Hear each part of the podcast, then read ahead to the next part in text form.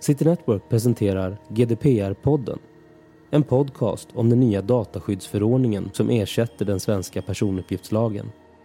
Podden riktar sig till beslutsfattare, systemägare och administratörer som vill veta mer om den nya lagen och dess konsekvenser.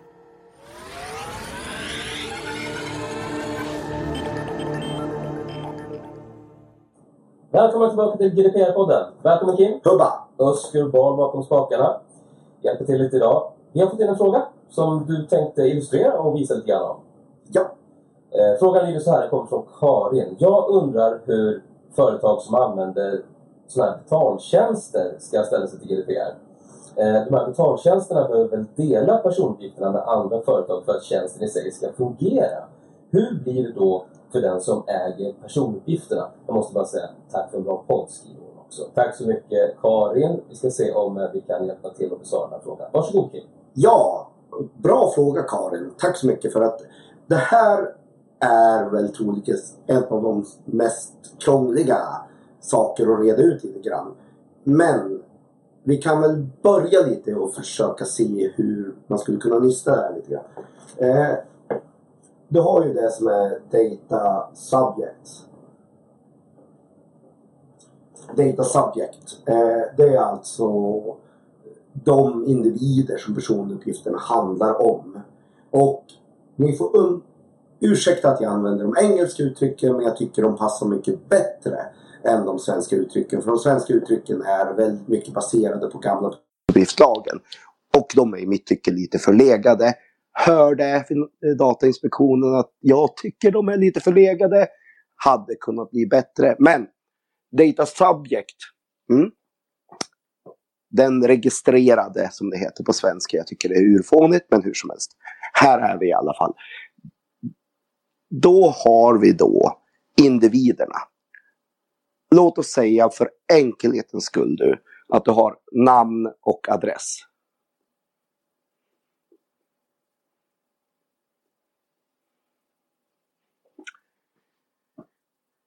Det här är ganska klassiskt i många sammanhang personuppgifter som används i väldigt många olika sammanhang. Informationen sägs såklart. Min namn och min adress ändras ju inte oavsett om den används för att skicka mig en räkning eller om den används för att skicka mig reklam. Det är ju fortfarande samma namn, samma adress. Det som är fundamentalt som man måste förstå nu i GDPR, det är så att det är inte så att har jag sparat de här Åh, jag begår ett brott för att jag ser någons namn och adress eh, i en databas. Nej, du kan ju såklart spara informationen på ett centralt ställe. Det som det handlar om är hur använder du den sen? Till vad använder du den? Det är det som kommer att vara helt avgörande. Så att har jag samlat in en individs namn och adress med avsikt att skicka en faktura till individen så får jag inte återanvända det till att skicka reklam också.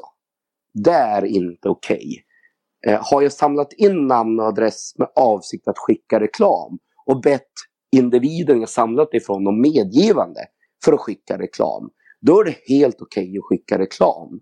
Däremot så är det inte så att om inte jag har en affärsrelation så får jag inte använda det i nästa steg för att skicka en faktura.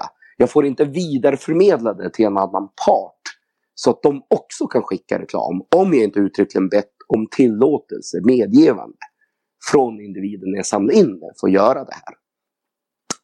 Det här är grejen så att säga. Så att så fort man samlar in namn och adress så måste man vara väldigt tydlig med vad är syftet med varför jag samlar in det här?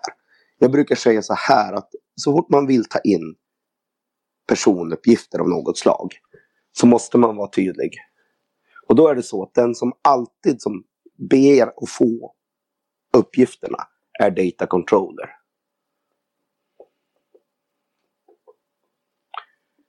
Och här är det jätteviktigt precis som man säger, det finns ingen ägande personuppgifter. Det är totalt omöjligt att äga personuppgifter. Vi måste vara medvetna om det. Det är precis som jag pratade om tidigare. Man kan inte äga en individ.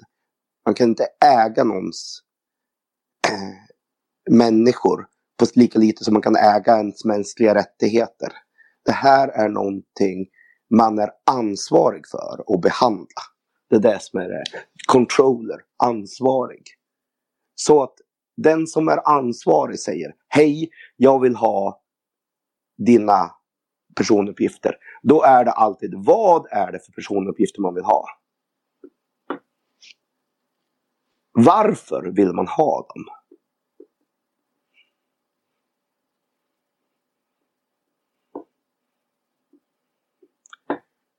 Och hur kommer man att behandla dem?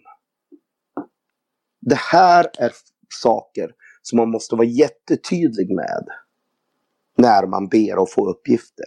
Och det här är saker man måste göra för varje sak man tänker använda uppgifterna till. Så att förstå, om jag ber att få ditt namn och din adress med avsikt av att ett, skicka faktura till dig för att vi upprättar en form av affärsrelation. Säg att du handlar på en e-handel. Ja, då behöver man ju namn och adress för att kunna skicka en faktura. Då är det ett varför. Men om jag också vill använda det för att jag vill kunna skicka ett reklamutskick till dig. Och jag ber till och med snällt om tillåtelse att få skicka ett reklamutskick. Det är ju såklart fortfarande din namn och adress. Det är ju samma sak. Men då har jag bett dig om, ett, eh, om samma information. Men det är ett annat varför.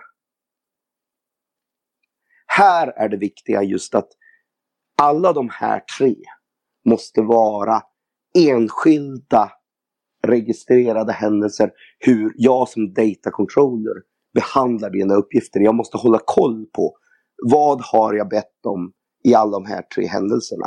För att här kommer nästa sak in. Hur tänker jag behandla dem? Säg så här att jag vill ha din namn och adress. Det är vad? Varför? Jo, för att jag vill så att säga upprätta en affärsrelation med dig. Du vill kanske handla saker av mig. Ja, hur kommer jag då att behandla dem? Här kommer det in att man som data controller måste vara väldigt tydlig med att jag kanske använder mig av en data process.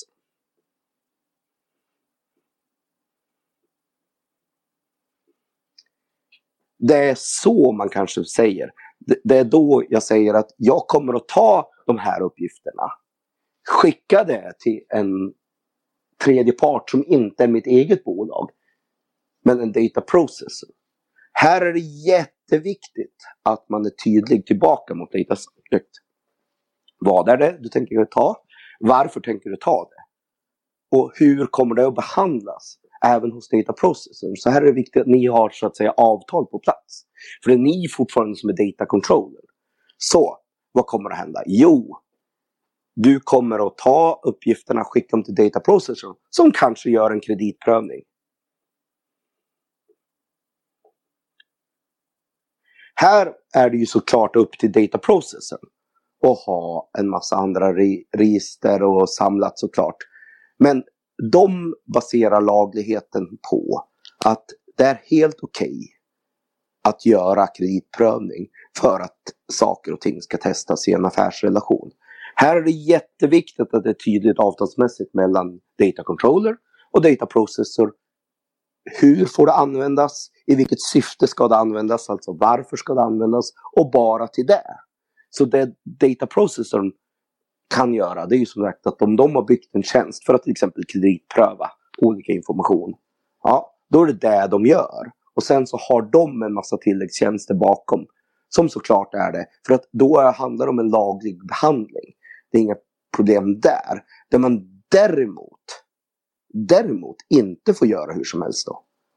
Det är att om vi säger att vi samlar det här för att du ska ha en affärsrelation med vår handel. Och vi gör en kreditprövning. Ja, kreditprövningsbolaget får inte sen ta den uppgiften och ge till olika arbetsgivare för att testa om du är lämplig som anställd. Det är inte okej, okay, för då måste man ha ett eget varför i den insamlingen. så att säga. Så att, eh, om det är så att ni kontrakterar ett eh, biträde, en data processor, för att så att säga göra olika former av behandling. Så måste det vara extremt tydligt med exakt hur får de hantera uppgifterna. Och då är det bara till det de får göra med uppgifterna. Så att om de här då säger att vi kommer att göra kreditprövning, men vi har också som krav att vi tänker skicka säljbrev.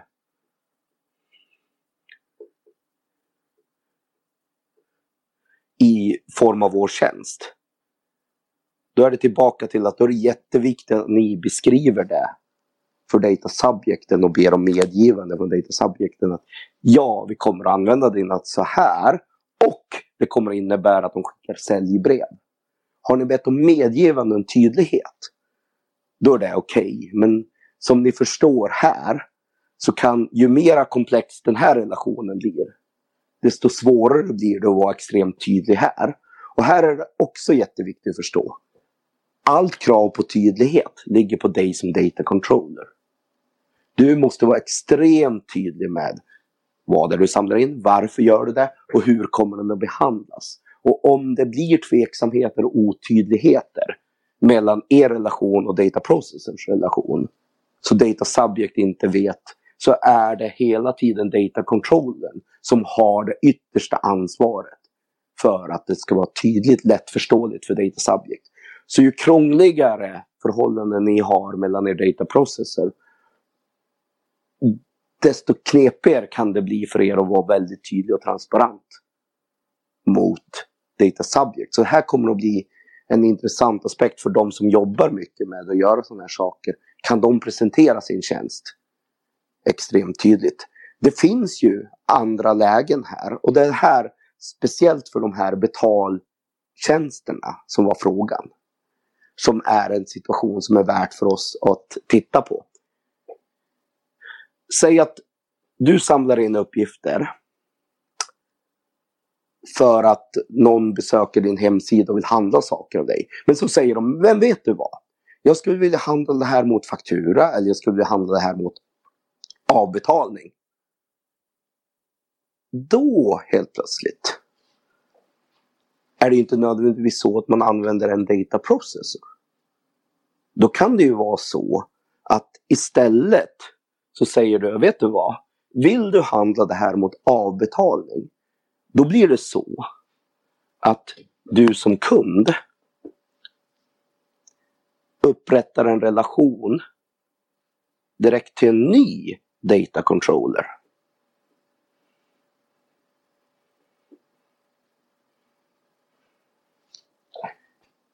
Du kan ha relation med väldigt många data controllers. Du kan ha jättemånga olika, det är ganska naturligt. Då är det så att vissa sidor, då har de ju så i handel. En typisk sån här grej att jag lämnar uppgifter på en sida med avsikt att jag vill göra en betalplan. Jag vill till exempel betala mot faktura, jag vill betala. Då är det så att då finns det sådana här tjänstebolag som då ger själva e-handeln betalt. Och sen så är det de som tar över avbetalningsansvaret med dig. Men då upprättar du en direkt relation med det företaget. Följaktligen så tillbaka till tydlighet. Jättetydligt och lättförståeligt måste det vara då. Så att det är tillbaka till dig ursprungligen som driver själva handeln att det här är tydligt. Men det som blir är att du upprättar ett avtal och ett förhållande och en relation direkt med en annan part istället också. Så att du har två olika data controllers. Och då blir det ju den här data controllers ansvar att hantera dina personuppgifter lagligt med syfte att de måste också svara på vad, varför och hur. Och då kan det ju vara till exempel så att säga att du vill handla någonting på e-handeln här. Då vill de ha dina uppgifter för att de vill kunna registrera dig som kund, följa vad har du beställt för order, kunna hantera dina reklamationer. Allt det här är helt lagligt och det är jättebra och det är en nödvändighet. Och sen kanske de till och med vill be om tillstånd för dig för att skicka nytt marknadsinformation. Men själva betalrelationen säger du att vet du vad, jag vill ha det på avbetalning. Då upprättar du en avbetalningsrelation med en annan part som också blir data controller. Och de i sin tur ber också om uppgifter. Det kan vara exakt samma uppgifter men de ber också om uppgifterna. Men i ett annat syfte. De ber om uppgifterna för att göra en kreditprövning, för att mäta en betalförmåga och för att som, upprätta som sagt en fakturarelation med dig. För att det är de som i sin tur kommer att be om pengar från dig. Det här är då en helt annan relation. Det är inte data controller, data processor. Då, utan det är att du upprättar en direkt relation med en till data controller. Som ni kan förstå så eh, om jag som enskild individ surfar in och handlar saker på nätet kan det bli extremt kladdigt. Om jag som enskild individ surfar in och gör saker på nätet kan det ganska lätt och ganska fort bli extremt kladdigt. Så det viktiga är tydlighet, tydlighet, tydlighet. För att det är ni som data controllers i ursprunget som äger ansvaret för att det är tydlighet. Det som är tydligt, som är viktigt i det här hela tiden, det är att det alltid finns någon ansvar hela tiden. Men man kan flytta ansvaret. Men det ska alltid finnas en ansvar. Det är en tydlighet så att säga. En fråga. Ja. Um, jag funderade på det här uh, när du tog upp om man samlar in uppgifter för ett syfte och så vidare då uh, och hur man ska behandla personuppgifterna. Uh, kan man kravställa att för att få handla i min webbshop så måste du ta emot marknadsmaterial av mig som exempel? Det finns exempel där det är till viss del tveksamt. Eh, du kan kravställa absolut att du måste upprätta någon form av affärsrelation och du kan kravställa kreditprövning. Det är helt vanligt, det är ju vanlig affärslag. Så den är ingen konstighet. Just marknadsmaterial, just form av reklammaterial är det av princip så att om du tar betalt för en tjänst direkt, då kan du inte ha det som ett direkt krav. Då måste du ge, göra det via medgivande. Men om du däremot eh, har en free of charge-tjänst. Då kan du kravställa någon form av effort tillbaka. Och då kan det vara till exempel att då kommer vi att använda dina uppgifter. I form av nyhetsbrev, i form av marknadsbearbetning, i form av marknadsanalys. Då måste du vara okej okay med det för att få ta del av den här tjänsten. Men så fort själva tjänsten i sig är kopplad till någon form av betalning, då blir det jätteknepigt att motivera det. Däremot alla de här gratistjänsterna, de lever ju på som sagt att du behandlar det. Så länge du är tydlig mot data subject och så länge data subject är medveten om vad de går med på, ja då är det okej okay att göra det. Men eh, det kan vara iffy, det, det är hög risk att någon skulle protestera och det blir problematiskt om du säger att just marknadsmaterial ska jag ha rätt att skicka till dig om du tar betalt för en tjänst i övrigt. så att säga. För att eh, Eh, det ska enligt lagen minimeras kraven kring specifik behandling så att säga. Så det ska inte vara att du kan säga... Jag, jag, menar, jag menar faktiskt inte, inte ens att, att det skulle vara som en del av, av betalavtalet. Eh, alltså, att genom att köpa hos oss så skickar vi maxmaterial. Utan snarare att du har olika konsent eh, som du ska ge. Bland annat då till ja, säljbrev som du nämnde, eh, marknadsföring i form av nyhetsbrev eller vad det nu är för någonting. Ponera att man skulle bara sätta upp det så att innan de här, om du inte kryssar i alla de här kryssrutorna och accepterar att få säljbrev, marknadsmaterial, så kan du inte betala. Skulle det vara, är det ett sätt att, att, att göra? Får, får man det? Absolut, det får man göra. Om det är en tjänst som inte är såklart, alltså naturligtvis Försäkringskassan får inte göra så eh, nödvändiga tjänster. Alltså, jag vill lämna in min deklaration. Ah, du måste kryssa i de här marknadsmaterialen. Nej, naturligtvis inte. så att säga. Nej, det beror på vilken tjänst det är förknippad bakom det. så att säga. Men driver du till exempel en e-handel, ja då är det ju upp till dig att fronta kunden med det. Men det kan ju vara en risk också tillbaka att kunden säger, men vad, vet du vad, då handlar jag inte där. Så det är den man måste vara medveten om. Men ja, det kan man ju göra då. Det är ju det här som är tillbaka proportionen, tjänsten i fråga.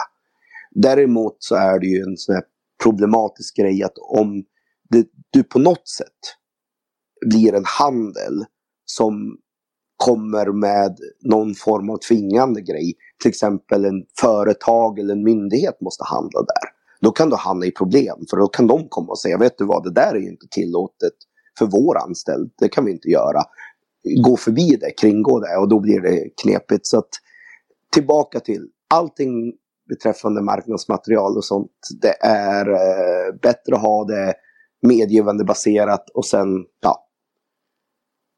Så mycket. Tillbaka, allt det här kommer att handla om en viss problematik med att hur får du det tydligt och lättförståeligt? Och det här kan vara det jätteknepiga och det är det som ska bli jättespännande att se hur alla klarar av det här framöver. Och ju mer konsumentfokuserad din tjänst är, desto viktigare är lättförståeligheten och tydligheten. För det handlar om vad, vad riktar sig tjänsten till. Om du uttryckligen säger den här tjänsten är hårt riktad bara till företag och vi är för, främst hand avsedd för företag. Ta ett exempel, IBM. Ja, det är ingen privatperson som köper direkt från IBM. Där finns det en förväntan att det inte kanske är privatpersoner i första hand som möter deras sida.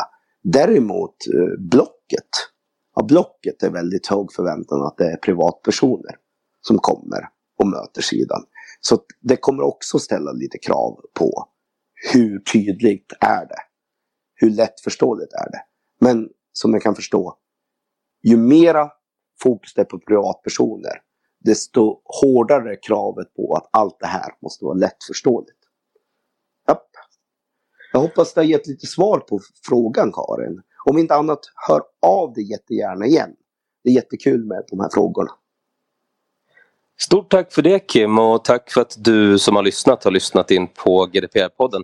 Betygsätt oss gärna där du lyssnar på poddar, det vore väldigt eh, tacksamt. Det vore vi väldigt tacksamma för. Eh, avsnittet finns även på Youtube om du vill följa och se vad Kim har ritat på sin whiteboard.